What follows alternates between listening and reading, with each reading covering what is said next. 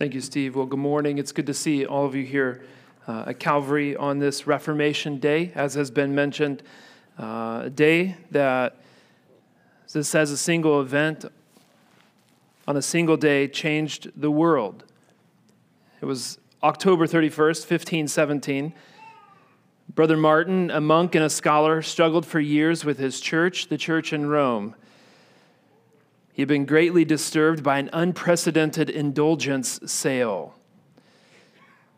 There's a young bishop uh, who's adding to these church laws, who's uh, he's bishop over two uh, bishoprics.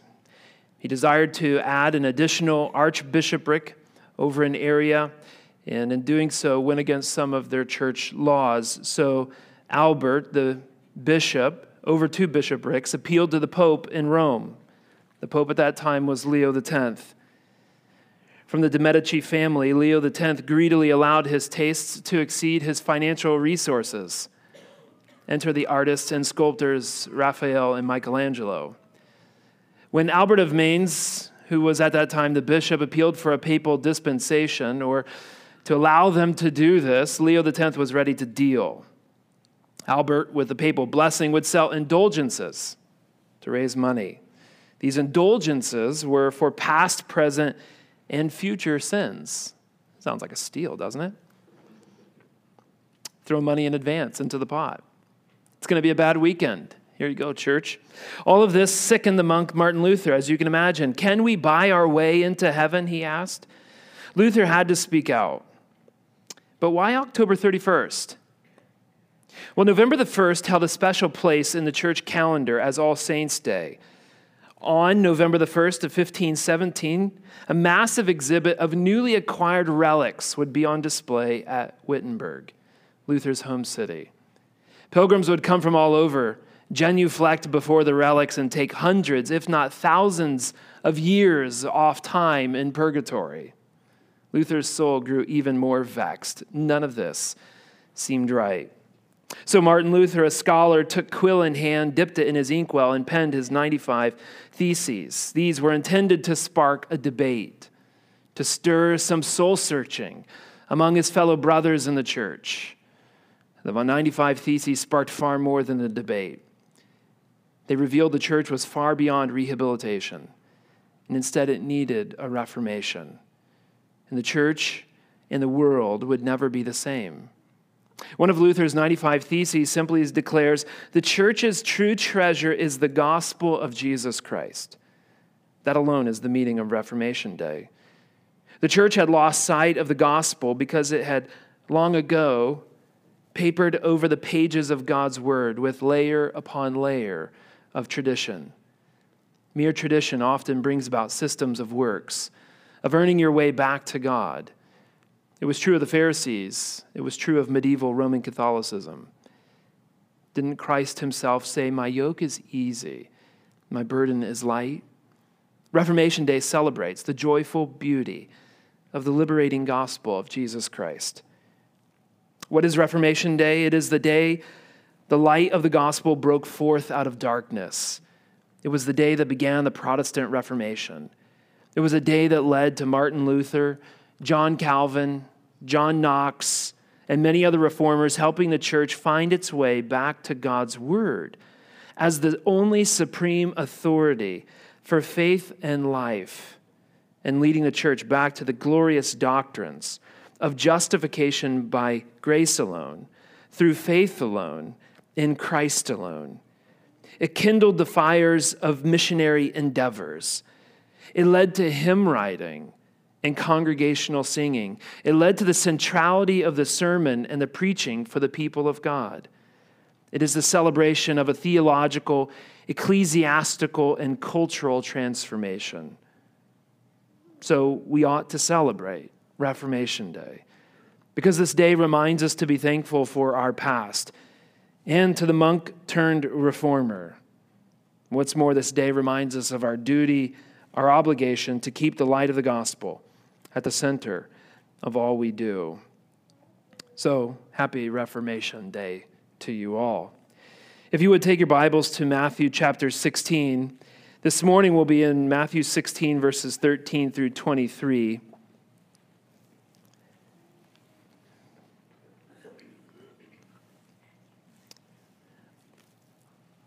Just a comment on what I just read. That is not my original piece, but borrowed from someone else. There was a statement in it that said that the Reformation kindled the fires of missionary endeavors. All too often, there is a misnomer that theological accuracy leads to dryness. Uh, people joke about seminaries being called cemeteries. Unfortunately, in places they can, but it ought not to be the truth.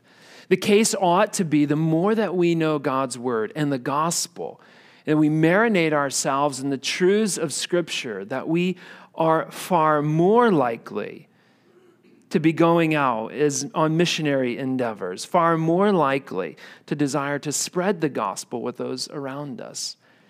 It is not merely just something we need to be conjured into. We ought to go do these things and guilted into.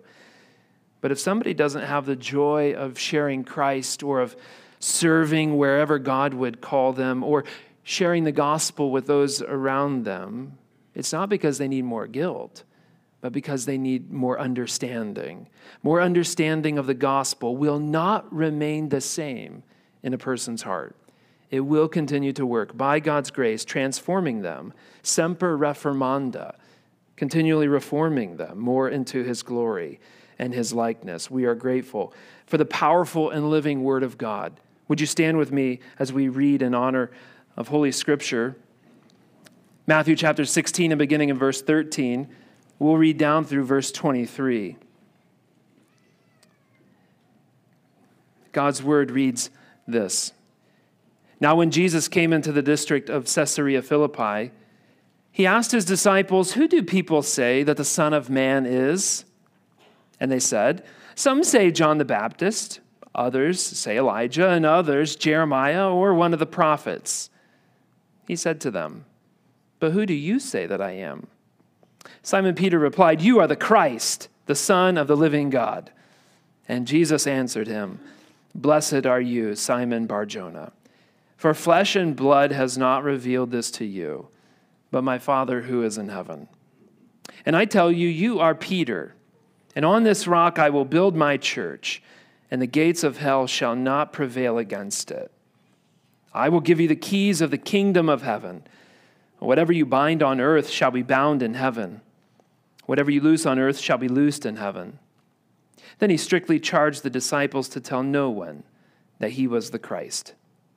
From that time, Jesus began to show his disciples that he must go to Jerusalem and suffer many things from the elders and chief priests and scribes, be killed, and on the third day be raised. And Peter took him aside and began to rebuke him, saying, Far be it from you, Lord, this shall never happen to you. But he turned and said to Peter, Get behind me, Satan. You are a hindrance to me, for you are not setting your mind on the things of God, but on the things of man. The prophet Isaiah tells us the grass withers, the flower fades, but the word of our God will stand forever. You may be seated.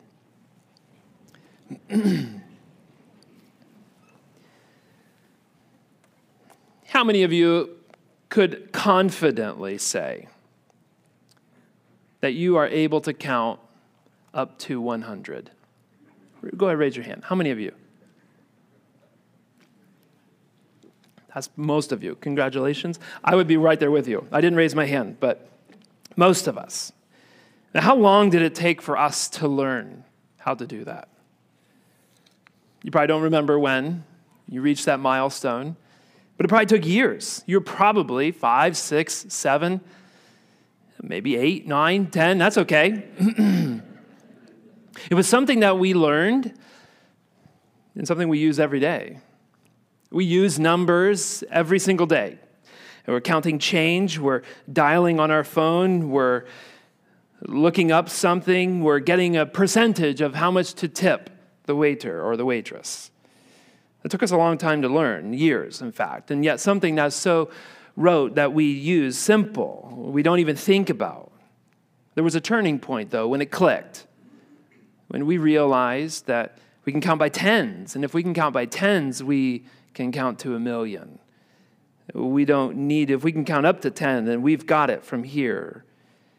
this passage this morning in Matthew's gospel, Matthew chapter 16, is just that turning point. It's a turning point where it clicks. It clicks in the disciples' mind. It begins to shift from Jesus as one who has come in the flesh and is ministering to people and healing people and doing ministry amongst needy, sinful people among whom he has come to redeem and it makes this marked shift. Uh, another gospel author makes this statement He set his face towards Jerusalem. And here Jesus shifts, and all of a sudden, the Messiah, Christ, you are the Christ. And that declaration, verse 21 that we read, from that time, Jesus began to show his disciples what must come to be. Here, as Jesus is interacting with his disciples, he asks them questions about his own identity. And as we see in this section, blessed are those who accurately identify Jesus.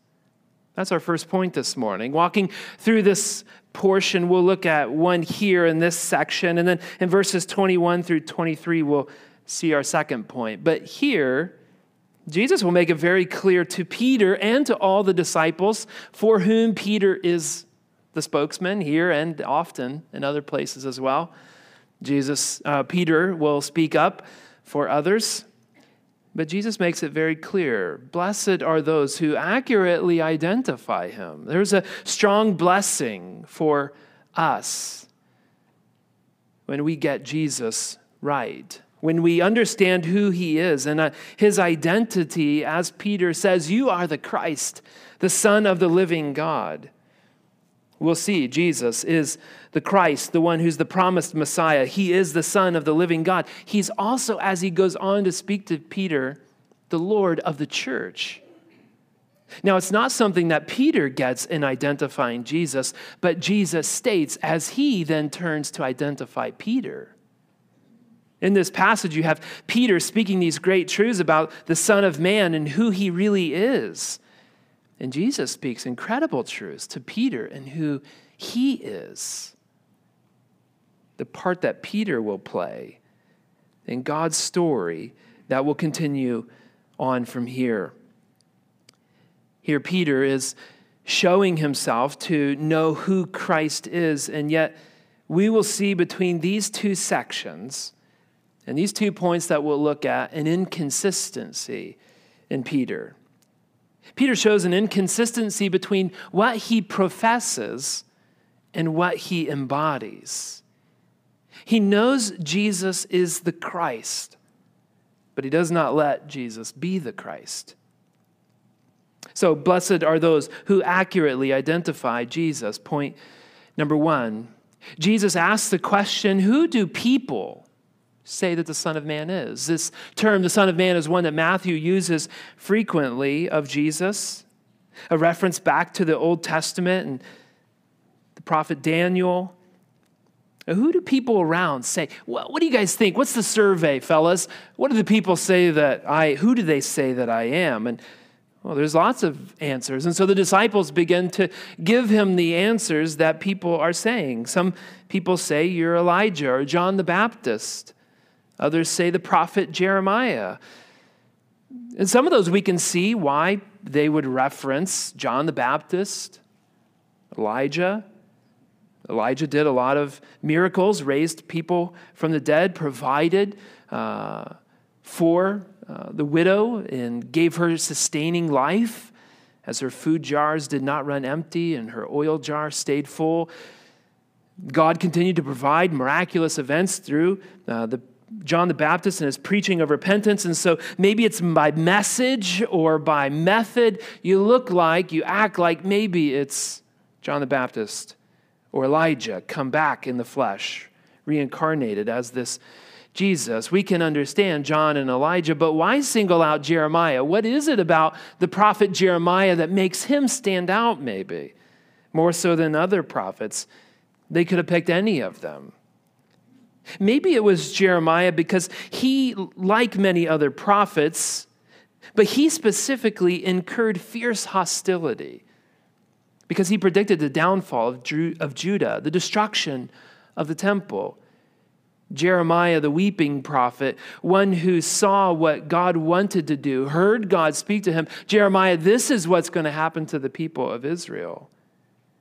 And he incurred fierce hostility. You remember multiple times, Jeremiah is either thrown into a pit or beaten. As a prophet who suffered, his message was not well received at all. He was a party pooper, and the kings didn't like him coming with his messages. So some say that you're like Jeremiah. You come and preach a message of the downfall of Israel or the destruction of the temple. Remember, Jesus says, This temple will be destroyed, and in three days I can build it again. And they, they mock him. This temple took us years to build. How can you say in three days you can raise it back up? Jesus, of course, referring to his body, but being one who predicted things that would come that were not of encouragement. This is not what the people expected of the Messiah. The people expecting the Messiah were expecting one who would come and would get them out from under the thumb of Rome, one who would come and release and redeem and bring them victorious over their enemies. The questions that Jesus gives are addressed to the group of disciples, but it's Simon Peter, their leader, who answers bluntly. When Jesus turns the questions from, Who do the people around say that I am? Who do you guys say that I am? You can imagine as Jesus addresses his own disciples, who in the last couple of weeks we've looked at guys who don't really have a lot of faith. Guys who, when Jesus has already twice fed thousands of people with just a few loaves and a few fish, turned and all of a sudden we're worrying about where's our bread? We forgot bread for our meal today. You can imagine Jesus has to be puzzled. I've provided food for thousands. You guys are worried about bread instead of whatever it else is that Jesus would have expected of his disciples at this point, but makes a statement of their little faith. And here, Peter shocks us, doesn't he? He does me. As I'm reading, and Jesus says, Who do you say that I am? To see the answer that Peter gives, he accurately identifies Jesus as the Christ, the Messiah, the promised one of Israel, the one that God promised all the way back in Genesis 3:15. When God promised that one would come, remember we call him the snake crusher, one who would come who would crush the head of the serpent. And this one was going to be a seed of Eve. One, when you trace the genealogies, would find him to be from the tribe of Judah. This one who would come, the promised Messiah, who would ransom Israel. The Messiah that Israel had been waiting for. He is the promised Messiah. You are the Christ, Peter says. You are the Messiah. The, Messiah, the title Messiah was a title of hope. Peter cannot imagine that this hope is one that includes defeat and execution. He makes that clear in the next section as Jesus begins to tell them that he must suffer and die at the hands of the religious leaders. Peter can't handle it. That's not the way, that's not the route of the Messiah. That's not what we're expecting. That's not what we believe the scriptures to have taught. The Messiah is the one who is to come. The Messiah is the human deliverer that God was expected to send to his people. You can just imagine their expectation and hope that the disciples have you in declaring you are the Christ. You are the one that we have longed for. In just a few verses, Peter will come face to face with his view of the Messiah, his expectation of the Messiah, and the biblical view of the Messiah. What did Peter and the disciples think the Messiah was coming to do? And what he actually came to do are two different things. Sometimes we can fall into that trap where we believe the scriptures to be saying something that they often are not. We insert words or remove words. We add our own thinking or opinion. We forget where we're at in scripture and what part of the story we're in. We forget what genre this is. We read certain parts of Scripture, we take them literalistically instead of literarily, instead of looking at genre, or we forget that God knows the beginning from the end, and that when God writes, He knows how this will all turn out, even if we can't quite comprehend the incomprehensible God. Peter says in declaring, You are the Christ, you are the Messiah. He also declares, You are the Son of the living God. This phrase is in addition to, not you are the Christ, which is, you are the Christ, the Son of the living God. These are two things, parallel statements, but one on top of the other raises this position of Jesus. You are the Son of the living God. These are theologically overloaded phrases that Matthew uses here, which have important titles for Jesus.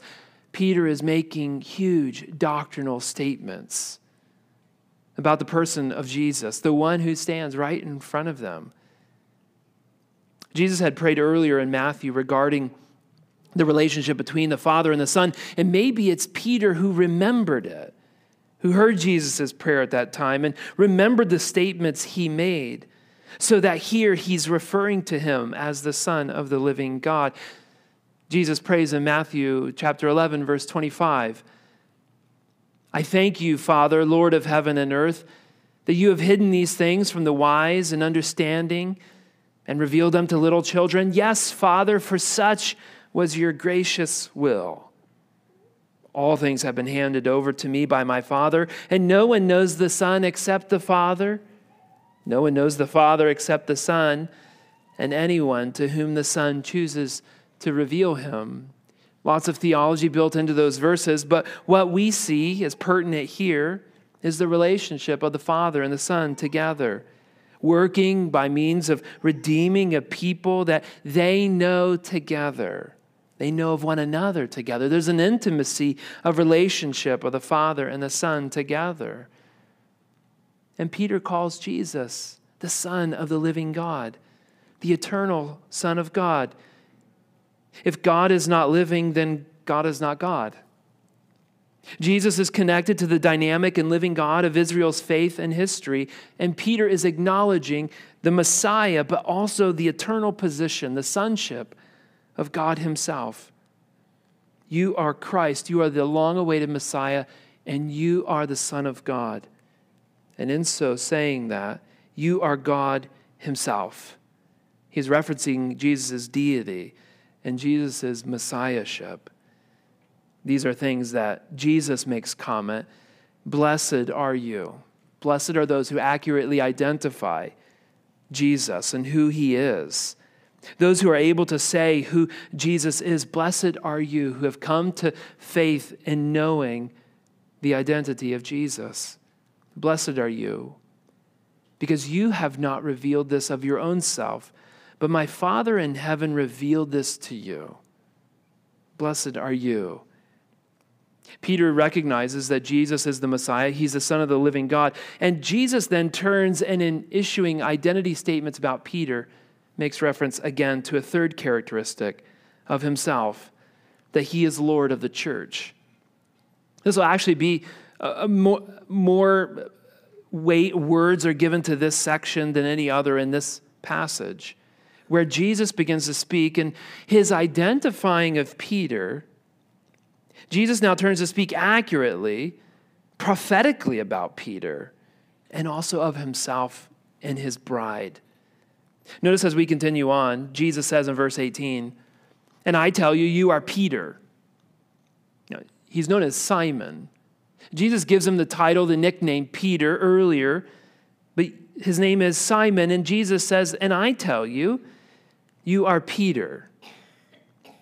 It's no news for us who've been able to read other parts of Scripture in the Old Testament, even especially. We find a lot of people have their names changed by God, don't they?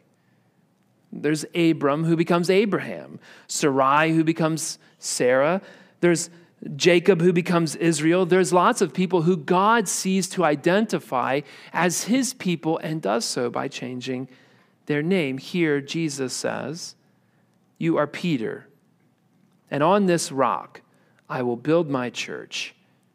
He calls Peter by his whole name Simon Peter, son of Barjona Now, there's no connection here, seemingly so, that we know of, to the Old Testament prophet Jonah or any other reason other than, by using the name Bar Jonah, that it might be a different Greek variant to the same name, son of John, which Peter is known by in John chapter 1, verse 42. He is called by his full name, Simon, son of John. And so it could just simply be another variant that refers to him here as Simon, son of Barjona. Or Barjona. Jesus gives him the nickname of Cephas or Peter, which means literally rock. He calls Peter the rock on which he will build his church. His name Petros literally means stone or rock. It seems clear that the name is chosen for Simon prophetically because for this moment and because of who he will be for the church, Jesus is identifying Peter now as one who will do and will act accordingly in regards to his people, in regards to his bride. The name Petros is not a known personal name in the ancient world. And so Jesus gives him a unique name that means stone, rock, to give it figuratively what Jesus is going to do through Peter and his disciples, through the apostles. This accurate identification of Jesus that Peter gives was brought about by the gracious revealing work of God the Father. Peter didn't do it on his own. Jesus says, My Father in heaven revealed it to you. Peter and his disciples were just having trouble worrying about too much bread, as we mentioned. They had little faith, and now he's spouting great theology of the person of Jesus and his identity. It is only the work of God to give him this knowledge and the words to speak here, as Jesus says. Jesus asserts himself as the Lord of the church. He is the one who sets the foundation on Peter. Jesus is the one who says, On Peter I will build my church. Jesus is the one who speaks in possession of the church. You notice he uses the phrase, my church. He equates his speaking and revealing with what the Father has just revealed, revealed to Peter. So, as the Father revealed to Peter the identity of Jesus, Jesus says, Now I say to you. Jesus speaking in the same way that he does in the Sermon on the Mount. You've heard it said this, but I say. Not as taking away what was said before, but as bringing it to its fulfillment. Here, Jesus says, And I tell you. And Jesus reveals to Peter what it is that he will do. I will do this. I will build my church.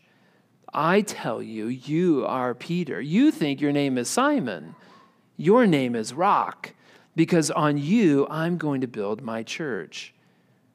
Just as God gave the words to Peter of the identity accurately of Jesus, so Jesus speaks of Peter and of himself in ways speaking of what this church will look like, will be built on, that it will not fail.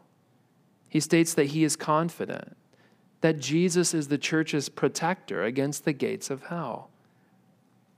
In speaking of Peter's identity, he says Peter is the rock, the foundation for the church. This brings about allusions to other places where we hear Jesus speaking of a rock and of wisdom. Matthew chapter 7 verse 24 says everyone who hears these words of mine and does them will be like a wise man who built his house on the Petros, on the rock. The rain fell, the floods came, and the winds blew and beat on that house, but it didn't fall because it had been founded on the rock. Interesting, the items here that are mentioned in this phrase of Matthew chapter 7, verse 24 through 27 of wisdom, of building on the rock, but then also integrity, of living consistently with what you believe. And that being a very issue here in these two texts that come up in the text that we read this morning. Jesus is also referred to as the foundation stone in other parts of the New Testament. Peter is the leader of the disciples. This is clear as we see him lead the disciples after the resurrection and ascension of Jesus, it's Peter who takes the initiative to lead this new body of the people of God through faith. As Samaritans, Gentiles are added to the church, it's Peter we see preaching. It's Peter that we see standing and making a defense It's Peter that we see leading this group of believers, the people of God, the kingdom of God. Another synonym for God's people. He's leading the kingdom of God into the first century and so on. It's Peter and the disciples who is also seen as the foundation. Jesus is called the cornerstone. One author writes All the apostles constituted the foundation, with Jesus as the cornerstone. But as a matter of historical fact, it's on Peter's leadership that the earliest phase of the church's development would depend. And on that personal role, fulfilling his name, Rock, is appropriately celebrated by Jesus' words here. Peter even references this issue of stone and cornerstone and the building of God's people in one of his own letters. You might be familiar with a passage in 1 Peter chapter 2 where Peter writes, "As you come to him, a living stone rejected by men, but in the sight of God chosen and precious, you yourselves like living stones are being built up as a spiritual house to be a holy priesthood." to offer spiritual sacrifices acceptable to God through Jesus Christ. For it stands in Scripture Behold, I'm laying in Zion a stone a cornerstone chosen and precious, and whoever believes in him will not be put to shame. So the honor is for you who believe, but for those who do not believe. The stone that the builders rejected has become the cornerstone, a stone of stumbling and a rock of offense. Peter cannot accurately identify Jesus on his own. He needed the Father to reveal that. And Peter cannot, certainly cannot, build the church on his own. It is the Lord's church. Peter has been given the reins of leadership, humanly speaking. The image of a building is one that is often used in the New Testament of a church. But the church has always been the people of God, not merely a building. Jesus as the cornerstone, the apostles as the foundation, and it's the people of God as the building. The word ekklesia, which is the Greek word for church, is a gathering or an assembly, not a structure or a building. Jesus says that Peter is the rock, the foundation for the church. Jesus, as Lord of the church, the one who builds it, the one who sustains it and protects it, can issue who is the foundation. Jesus also says here as part of his accurate identity of Lord of the church, that the gates of hell will not prevail against its church, against his church.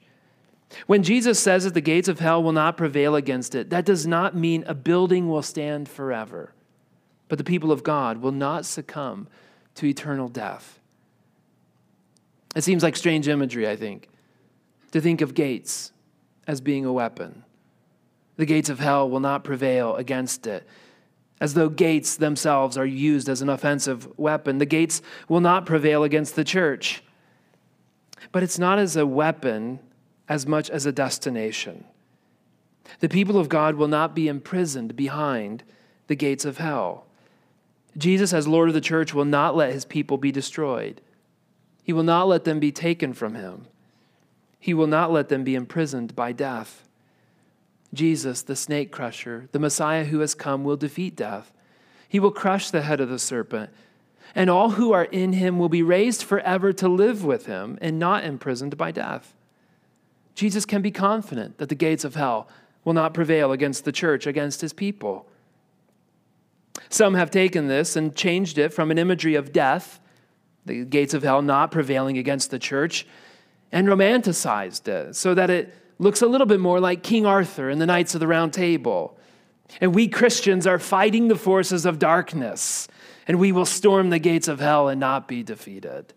As if we are the ones to go on the offensive, to make sure that the gates of hell will not prevail against us, we will charge victoriously into battle. Maybe we've watched a little bit too much of The Lord of the Rings or read too much stories like King Arthur where instead, if Peter needs God to give him accurate identity of Jesus, and if the church needs Jesus to establish it, then it is again Jesus who is the champion for the church over Satan, hell, and death, and not our storming, but Jesus is protecting and keeping and granting us life in himself. It is true that believers are at war against demonic forces regarding spiritual battles of temptation to sin, but this is not that. Another point, looking at Jesus as Lord of the church, as he continues on, looking at Peter and the role Peter will play, there will be binding and loosing on earth, Jesus says, that corresponds to binding and loosing in heaven. If you've been tracking all along with the passage as we read it, you might have become confused at these verses, if you're anything like me. Jesus is speaking openly to Peter of Peter being the foundation for the church, the gates of hell won't prevail against it. And then in verses in verse 19, he speaks to giving Peter the keys of the kingdom of heaven. And then he says, And whatever you bind on earth shall be bound in heaven. Whatever you loose on earth shall be loosed in heaven. There's a lot of debate on what it is that is being bound and loosed. Uh, these eternal ramifications that what Peter says, this person is in the church or is out of the church. Is Peter literally the gatekeeper of heaven? Now, many people have thought this to be the case, right? That we're going to die and go see St. Peter at the pearly gates, ask him our questions, or he's looking at a list of names to who to let in and who to let out, and a lot of jokes have Peter at the pearly gates. And we're going to ask him these questions. And is this where this comes from? No, this verse is not speaking of the afterlife, but of God's rule among his people on earth in the church, of God's rule of his people in his place, under his means of blessing and command. This is, i.e., the kingdom of God. God is speaking to Peter and giving him the keys of the kingdom because the kingdom has come. And Peter is one who is stewarding the people of God until he returns. But guess what? There's a problem because Peter, unlike Jesus, does not yet live forever on earth. Peter can't sustain his life, just like he couldn't accurately identify Jesus on his own. And so there's other people who will come after Peter, who will be also stewards of the people of God, stewards of the kingdom of God. We'll look at this a little bit more in depth, and we'll bide our time here, but we'll look at it more in depth later when we look at Matthew chapter 18. But Matthew chapter 18 and verse 18 begins to speak about a brother who sins against you and one who doesn't repent.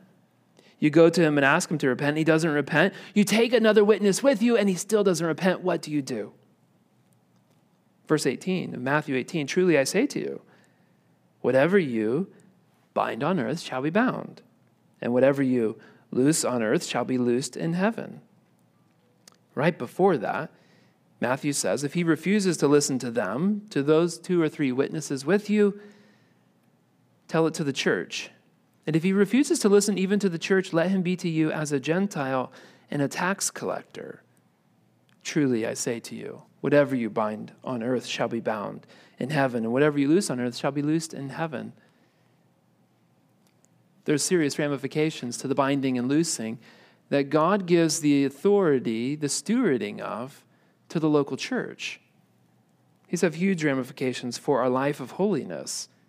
How, here, as we're seeing, Peter has the ability accurately to think theologically about the person of Christ, but his practice is not consistent with his beliefs. We'll see that in the next section as we continue to move on. Jesus tells his disciples before here, as we transition, verse 20, to tell no one of his true identity. This is consistent as Jesus has not wanted others to know of his healing or the miracles that have happened. But here, and more significantly, he doesn't want anyone to know that he was the Christ. Don't tell anyone my true identity. Why? in the same way that the Father has revealed it to Peter Jesus is confident, as Jesus himself does not reveal fully in explicit language that he is the Messiah in the Gospels. Jesus is confident his Father will reveal that to those to whom he chooses. Exactly what we read back in Matthew chapter 11 earlier when we looked at the language of Son and Father together. Now, these are hard things sometimes to think about, and things that sometimes make us want to deny what we see in the scriptures. This is exactly what Peter, we move on to looking at. Blessed are those who accurately identify Jesus. That's what we just looked at. But this verses 21 through 23 beware those who desire to hinder the mission of Jesus. Beware those who desire to hinder the mission of Jesus. Verse 21 From that time on, this is the marked shift in the ministry of Jesus, where he has turned his face towards Jerusalem and to his coming crucifixion, Jesus begins to speak clearly that he must suffer and die. He must be killed because he will rise again. But these things must happen. And as we'll see, Jesus makes clear to oppose God's mission is to oppose God himself. God's will will be done, it must be done. He must do these things. You, you, look at the language there that is given. He began to show his disciples that it is necessary, that he must do, must go about suffering and dying. It's necessary for Jesus to be rejected, to suffer and die, to rise from the dead. This is his mission. This is why he's come. And Peter, like us sometimes, can't fully understand the purposes of God's will at all times. We cannot comprehend the incomprehensible God. And yet, our belief in who God is must not allow us, when we don't understand, to disobey. To take something out of context, to thwart the scriptures, or to not do God's will because we can't understand what God is doing in our accurately identifying Jesus by means of the scripture, by means of other helps like creeds and confessions and councils that have been around for hundreds of years, some 1800 years. By learning more and identifying accurately the person of Jesus, when we come to something we don't quite understand in the scriptures or seeing the purposes of God's will made clear in His Word, we have to submit to the Word of God as our authority, just like Martin Luther was desiring those who would follow the Reformation teaching would. You see, there's orthodoxy and understanding accurately truths about who God is and his ways. And there's orthopraxy that says we will accurately obey the truth that we believe. Your doctrine must match your life. Here, Peter believes who Christ is, and yet, here, when he hears something he doesn't like, what does he do? Jesus, I don't like that at all. I must submit, though, to what you're teaching us. No, he yanks him aside and rebukes the Messiah. You are the Christ, he's just shouted. I mean, you want to put all of those words in like caps and read it like Tim read from Psalms 146 earlier today. That's beautiful how he's reading it. You want to shout it in that same way. You are the Christ.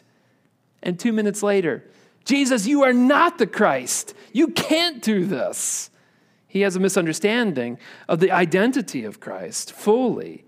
If he were to truly believe who Jesus was and that he was who he said he was, and he will do what he must do, then Peter would have gotten behind the mission of Jesus but instead he finds himself in opposition to it. Far be it from you. This shall never happen to you.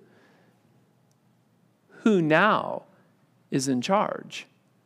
Who now has asserted himself to be the Messiah, uh, the coming one, the Son of the living God? Who now is seated on the throne in his own mind? Well, Simon Peter. Simon Peter is now the one who is saying what, it, what will happen. And Jesus says, to him, Get behind me, Satan. Earlier, blessed are you, Simon Barjona. God has revealed this to you.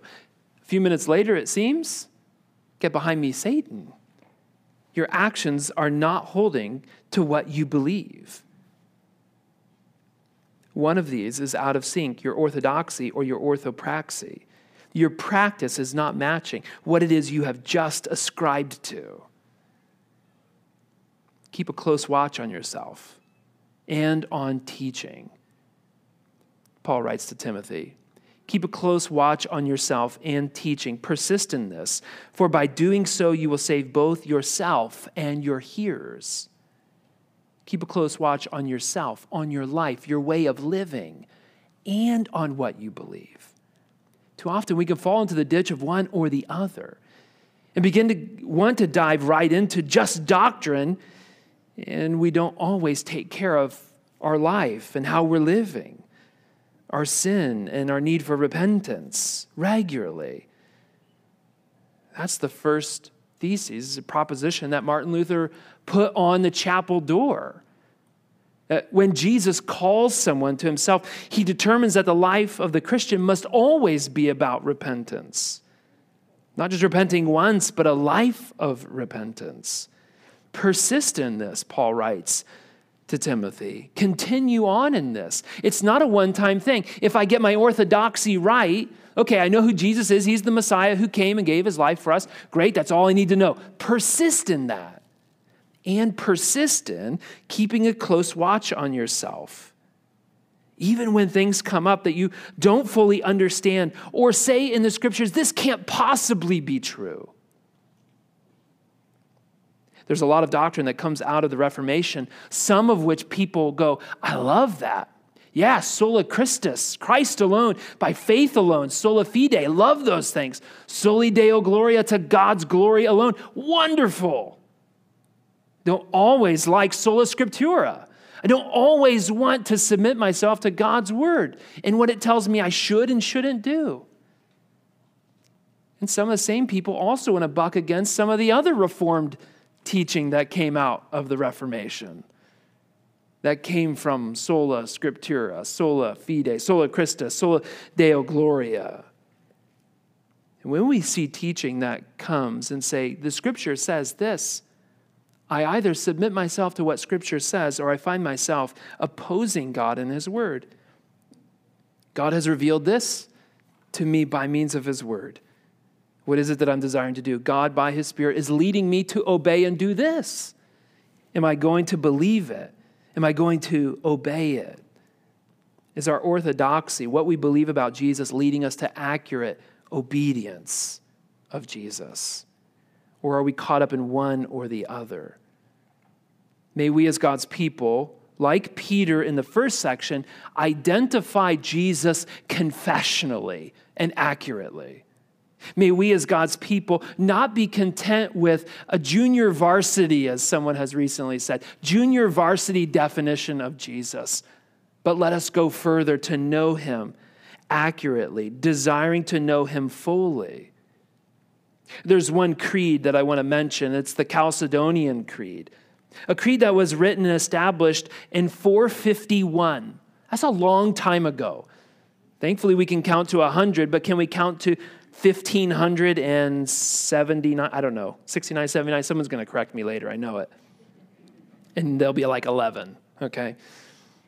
But a creed in 451 that was established so that there would be an orthodox view that Christ has two natures, human and divine, that are unified in one person. These things are absolutely crucial. It says, We then, following the Holy Fathers, all with one consent.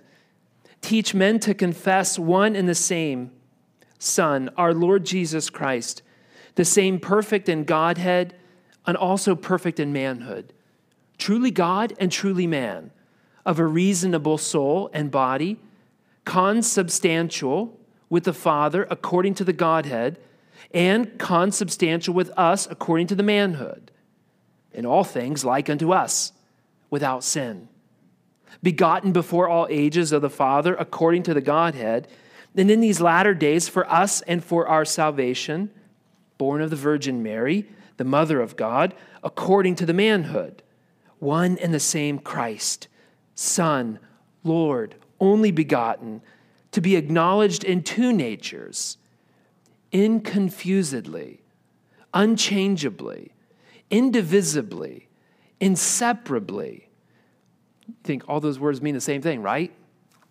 The distinction of nature is being by no means taken away by the union, but rather the property of each nature being preserved, concurring in one person, one subsistence, not parted or divided into two persons, but one and the same Son, only begotten God the Word, the Lord Jesus Christ, as the prophets from the beginning have declared concerning him. And the Lord Jesus Christ himself has taught us, and the creed of the Holy Fathers has handed down to us. Too often we can say, that's difficult. Those are big, hard words. And yet, being able to look into creeds and confessions that God's people have spoken, have looked at, have studied to know Christ more. May we not just be satisfied with a simple orthopraxy that denies the need for orthodoxy and growing in our understanding of our confessional beliefs in Christ May we not simply say, WWJD, what would Jesus do in any situation? Well, do you even know who Jesus is? And are you able to accurately confess him to others when called upon? We want to confess, we want to have accurate confessional beliefs about Jesus, identifying him confessionally, growing in our ability to understand the full orbed Christ of the scriptures so that when we come to things that are difficult, we obey with integrity instead of disobey because we are delinquent in our understanding of who Jesus is. May we obey with integrity. Uh, Tim Chester writes in a book, Total Church the problem is not an intellectual problem. The problem is hearts that refuse to live under God's reign. It's a relational problem. And if it's a relational problem, it requires a relational apologetic, obeying with integrity, walking in wisdom toward outsiders, allowing them to see that the truths we believe, we live. Our orthodoxy is not merely dry and crusty and full of hypocrisy, as often can be the claim given to the church, but our desire is to know Jesus and to obey him. Peter found this out to be so true. In one instance, he's being identified as blessed because you have identified me accurately as my Father revealed to you. And in the other hand, he's being, watch out, beware of this Satan, this one who, who comes opposing me. You are setting your mind on the things of God, not on the things of God, but on the things of man. May we find ourselves, our conduct, our beliefs, that others would see them as honorable. So that as Peter writes in 1 Peter chapter 2, interesting, this is Peter writing this. He says, Keep your conduct among the Gentiles honorable. So when they speak against you as evildoers, they may see your good deeds and glorify God on the day of visitation. May those around us, those that we know, our family, our neighbors, our friends, our coworkers, hear what we believe as we confess truthfully the person of Christ. Know what it is that we believe, and may they see the same true in our practice. May we identify confessionally and live with integrity. Would you join me as we pray and asking the Lord for his help? Our Father, we are thankful this morning, as we often are, but we are thankful this morning as we think of those who have gone before us who were willing to give their lives to confess accurately who Jesus is, to call others to submit to the authority of Scripture, and some who did give their lives. We can read of them and be encouraged by their faithfulness to you. That even when the truths are not welcomed by others, or we can't fully comprehend all that you are and all that you do, that we desire and delight to still obey. Father, would you help us? Drive us into the scriptures, drive us into knowing Christ, the full orbed Jesus who has come and given his life for sinners, who stands as the only hope for all mankind, who apart from Jesus are lost in their sins. May we come to know and confess him. May we desire to grow and continue on in these things. Jesus, would you continue to help us? to live according to what we hold true and dear, what we believe. God, would you grant us grace that when we don't, that we would be quick to repent.